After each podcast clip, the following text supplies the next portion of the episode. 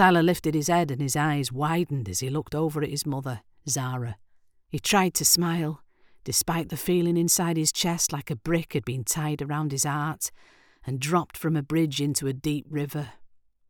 His whole life she had always been there, always made him feel better about himself, told him everything would be all right.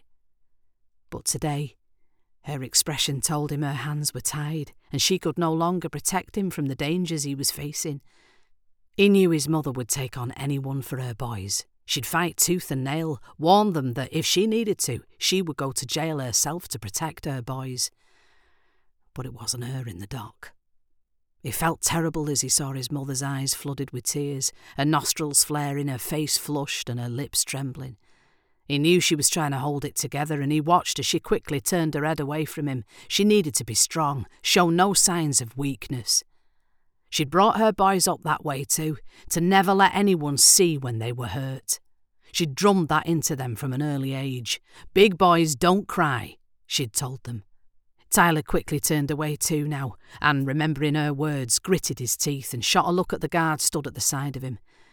He was clearly bored, barely paying attention, and if they'd been anywhere other than here, it would have been a sitting duck. Tyler rolled his shoulders back out of habit, trying to show he could take him down with one punch if he needed to.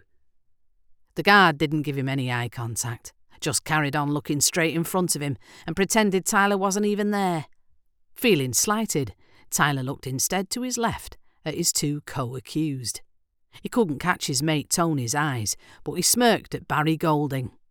Smidge, as he always called him, had been his boy for over ten years now, his right hand man, the pair of them brothers in arms. Thick as thieves they were. If you fought one, then you fought them both.